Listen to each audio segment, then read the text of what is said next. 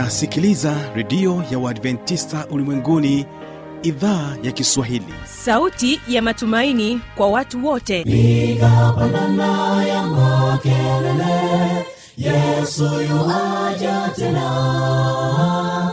Ipata sauti imba sana yesu yuaja tena. Anakuja anakuja yesu yuaja tena. Hii ni sauti ya matumaini kwa watu wote.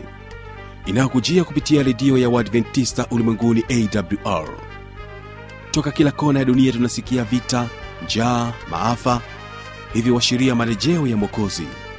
Piga panda ewe mlinzi yesu yuwaja tena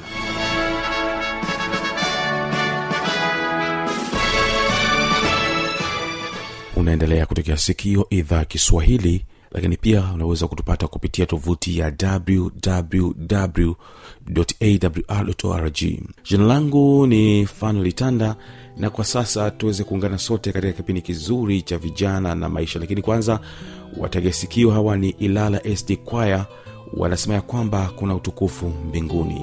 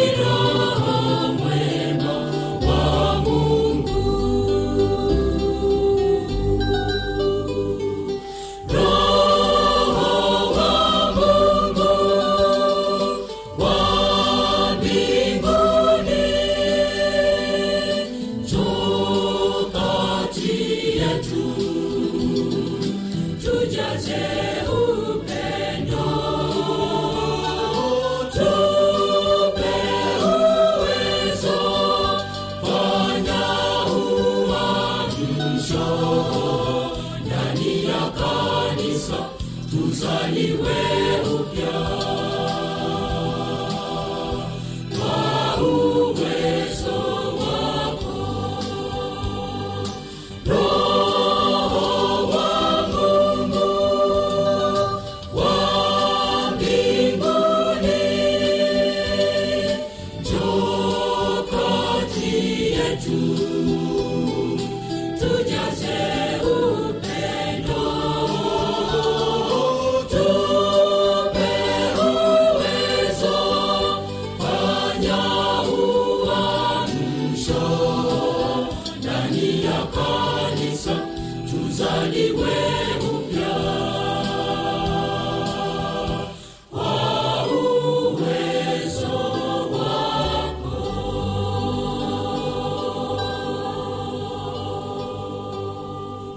Asante sana ilala sd kwaya basi moja kwa moja hiki ni kipindi cha vijana na maisha.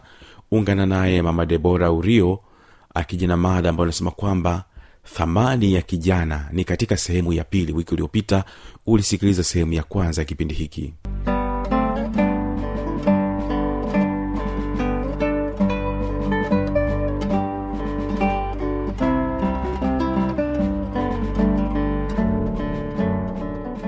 alichofanya unakijua yusufu? Maana kuna vijana wengine anasema mimi bwana mimi staki bwana mimi staki lakini yuko hapo hapo. Sikiliza yusufu alichofanya. Endelea kusoma pamoja nami. Fungu la kumi. Akawa akizidi kusema na yusufu siku baada ya siku. Lakini hakumsikia alale naye wala aongee naye. Umesikia? Wako nyumba moja na kila siku anamwambia na sikumwambia tu ina maana huyu mama alikuwa anafanya na vituko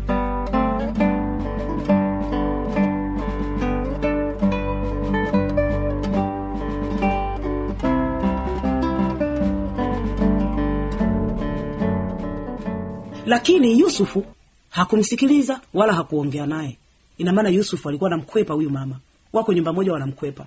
Wewe mtu unakaa naye mbali mbali mitaa mbali. Kwa nini unashindwa kumkwepa huyo mtu? Alafu unadanganya eti ningefanyaje? Ungefanyaje wala humkwepi? Soma pamoja nami fungu lile la fungu la kumi na moja ikawa siku moja akaingia nyumbani atende kazi yake. Wala hapakuwa na mtu katika watu wa nyumbani humo ndani huyo mwanamke akamshika nguo zake akasema lala nami. Yusufu akaiacha nguo yake mkononi mwake akakimbia akatoka nje. Angalia yusufu alichofanya. Kijana hodari kijana shujaa wa yesu huyu. Akaacha nguo yake akakimbia akamwachia nguo hapo hapo. Hivi wewe wewe ungekuwa na ubavu wa kukimbia wewe? Kwa nini sasa wewe ukimbii? Yusufu aliikimbia dhambi. Vijana wengi leo hawaikimbii dhambi ila wanaikimbilia dhambi. Yusufu alikimbia mwenzako. Mbio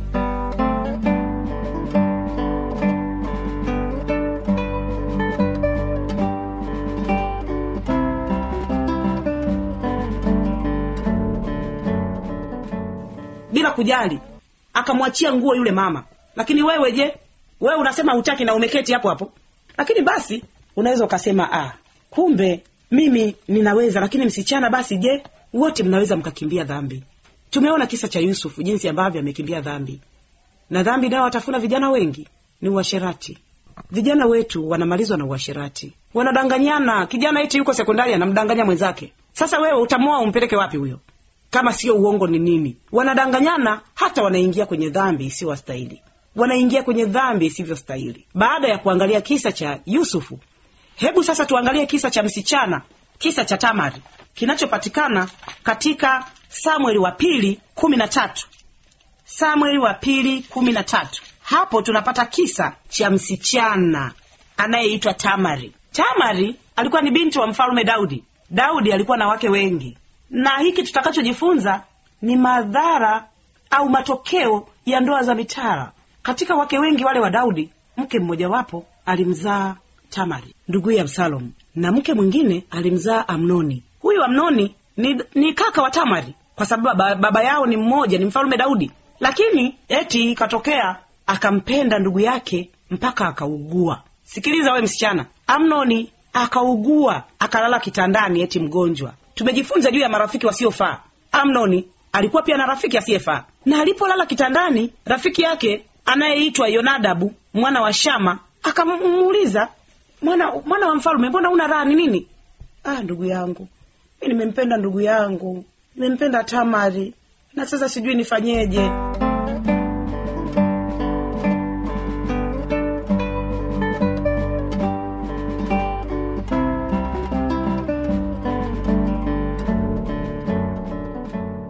mwambia ha? Yaani wewe ujui we mbona nao unakuwa mjinga mjinga wewe? Wewe jifanye lala kitandani jifanye mgonjwa. Kwa hiyo huu ugonjwa ninaosema hapa kwamba aliugua amelala kitandani ni wa kujifanya ni trick.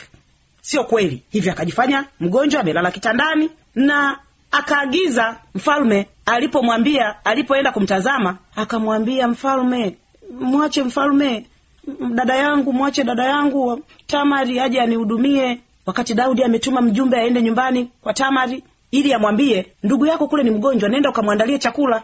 Tamari akijua kwamba yule ni kaka yake akaenda kweli akaenda kwa nduguye aka, akawa amelala akachukua unga biblia inasema akaukanda akaiandaa mikate machoni pa ndugu yake akaioka ile mikate akaikaanga. Biblia inasema alipoisogeza mbele sasa ya huyu mgonjwa aliyetaka mikate yale lakini amnoni akasema toeni watu wote kwangu. Wakatoka kila mtu kwake fungu la kumi. Samueli wa pili kumi na tatu fungu la kumi linasema amnoni akamwambia tamari kilete chakula chumbani nipate kula mkononi mwako. Basi tamari akaitwaa mikate aliyoifanyiza akamletea amnoni nduguye mle chumbani. Naye alipokwisha kuileta karibu, karibu naye ili ale amnoni akamkamata. Akamwambia njoo ulale nami ndugu yangu. Naye akajibu la sivyo ndugu yangu. Usinitende nguvu. Kwani haifai kutendeka hivi katika israeli? Usitende upumbavu huu. Umesikia we msichana? Msichana mwenzako alivyojibu. Anamwambia usitende upumbavu huu. Haitendeki hivi katika israeli. Wewe mwambie huyo kijana haitendeki hivi kwa wakristo. Mwambie haitendeki hivi kwa wakristo. Huu ni upumbavu. Lakini biblia inasema amnon hakusikia. Akamtenza nguvu kwa maneno mengine, na maana akafanya nini? Akambaka. Kumbe ubakaji haukuanza leo, ulianza zamani.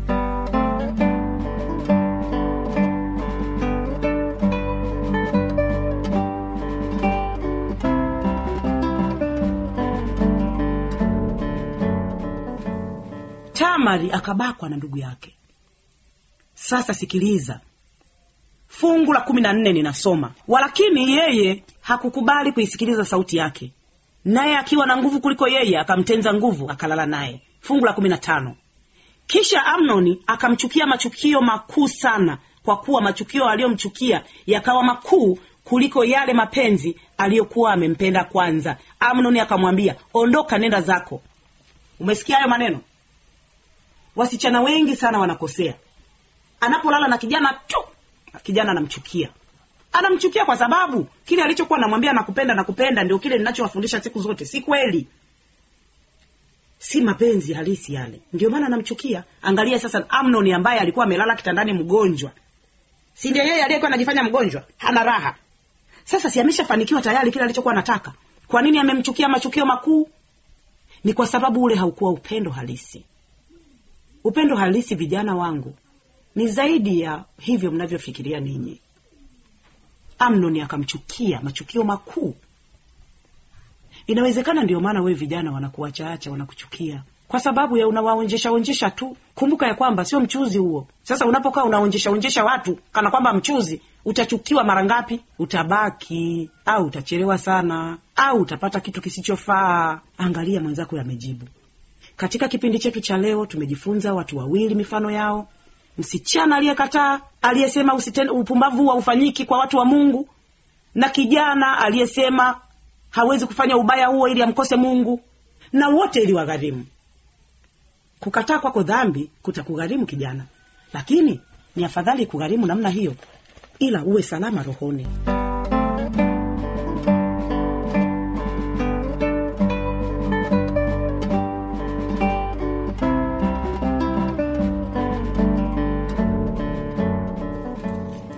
katika timotheo ya kwanza nne fungu la saba tunasoma maneno haya. Timotheo wa kwanza nne fungu la saba tunasoma hivi.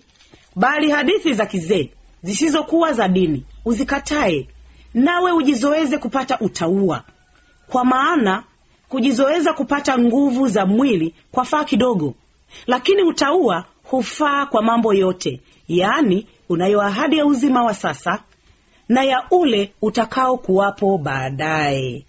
Kataa mambo yasiyofaa hadithi za kizee zisizokuwa za dini. Tamthilia. Kataa tamthilia ambazo zinakuletea matatizo. Hizo ni hadithi za kizee. Eh? jizoeze kupata utaua. Jizoeze kupata utakatifu. Jizoeze. Maana maandiko yanasema kujizoeza kupata nguvu za mwili kwa faa kidogo tu lakini utaua hufaa sana hufaa kwa mambo yote. Hebu sasa tusome timotheo ya pili mbili fungu la ishirina mbili. Timotheo ya pili mbili fungu la ishirina mbili tunasoma maneno haya. Lakini zikimbie tamaa za ujanani ukafuate haki na imani na upendo na amani pamoja na wale wamwitao bwana kwa moyo safi walakini uyakatae maswali ya upumbavu yasiyo ya elimu ukijua ya kuwa huzaa magomvi lakini zikimbie tamaa za ujanani ukafuate haki. Tamaa za ujanani wewe unazijua. Chache tumezisema hapa. Tamaa za ujanani. Kujaribu kila kitu. Sigara pombe wanawake kila kitu kutaka kujaribu. Mitindo ya mavazi tamaa za ujanani. Zikimbie. Kwa nini uzikimbie? Unazi, uzikimbie maana zinakufuata mtu unayesema unamkimbia ni yule anayekufuata. Tamaa za ujanani kijana unayenisikiliza zinakufuata zinakukimbiza. Sasa biblia inasema zikimbie. Kimbia. Na kwa sababu una nguvu utaweza kukimbia pamoja na yesu. Kimbia. Toroka ukimbie. Maneno haya alikuwa anaambiwa kijana timotheo. Kijana mwenye nguvu aliyempenda yesu. Alikuwa anaambiwa maneno haya. Hata wewe leo maneno haya unaambiwa katika kipindi hiki. Kimbia tamaa za ujanani. Mungu akubariki sana unapojipanga pamoja na yesu kukimbia tamaa za ujanani. Mungu akubariki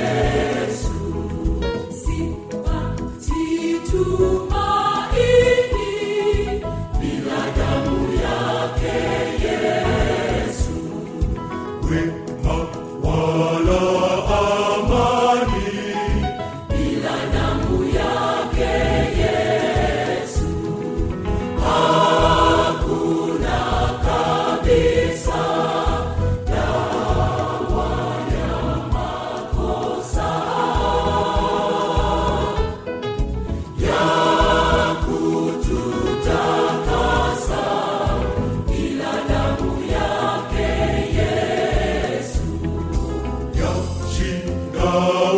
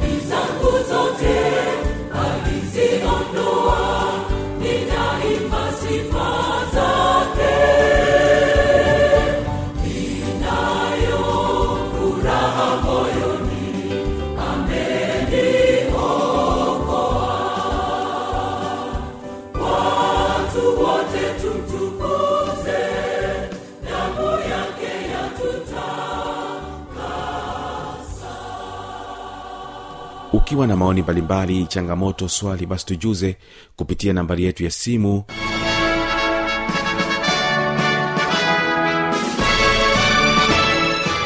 Redio ya uadventista ulimwenguni awr sanduku la posta 172 morogoro tanzania. Anwani ya barua pepe ni kiswahili at awrrg namba ya mawasiliano simu ya kiganjadi 745 184882 ukiwa nje ya tanzania kumbuka kuanza na namba kiunganishi alama ya kujumlisha 255 unaweza kutoa maoni yako kwa njia ya facebook kwa jina la awr tanzania.